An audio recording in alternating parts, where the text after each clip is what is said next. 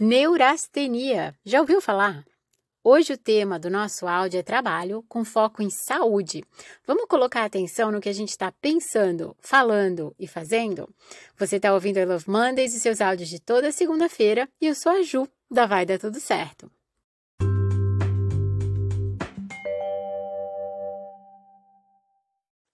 Neurastenia. Neuro, cérebro. Astenia, fraqueza.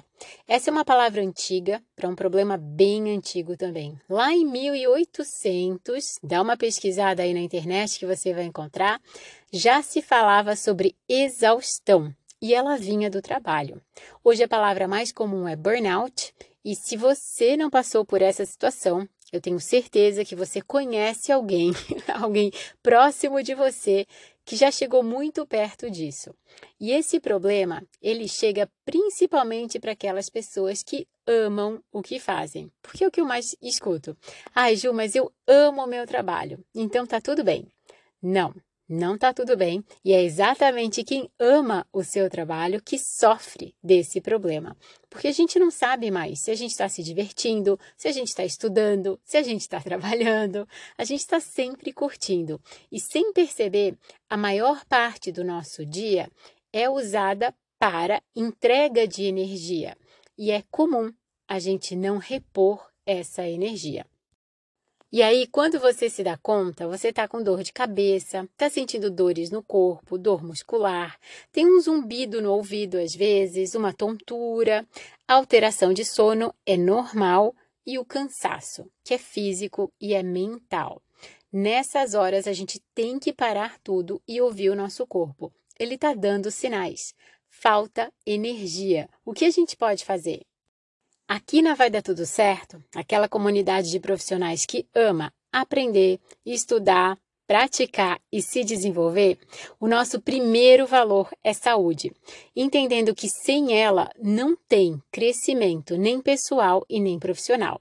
A professora escolhida para esse mês é a nutricionista Franciele Rampelotti e o foco em saúde vai ser a alimentação, porque muitas vezes a gente acha que está se alimentando, acha que está ingerindo energia, mas se a gente não prestar atenção na qualidade dos alimentos, às vezes eles estão inclusive roubando a pouca energia que a gente ainda tem.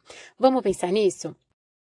A sugestão prática para essa semana é a seguinte: prestar atenção nas suas refeições. Isso mesmo, você vai pegar a sua agenda e você vai criar pelo menos três momentos de pausa para fazer uma refeição.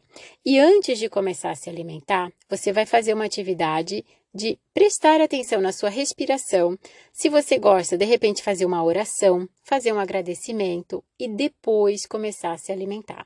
Eu tenho certeza que com essa breve pausa, você vai prestar mais atenção em você e na qualidade dos alimentos que você está ingerindo.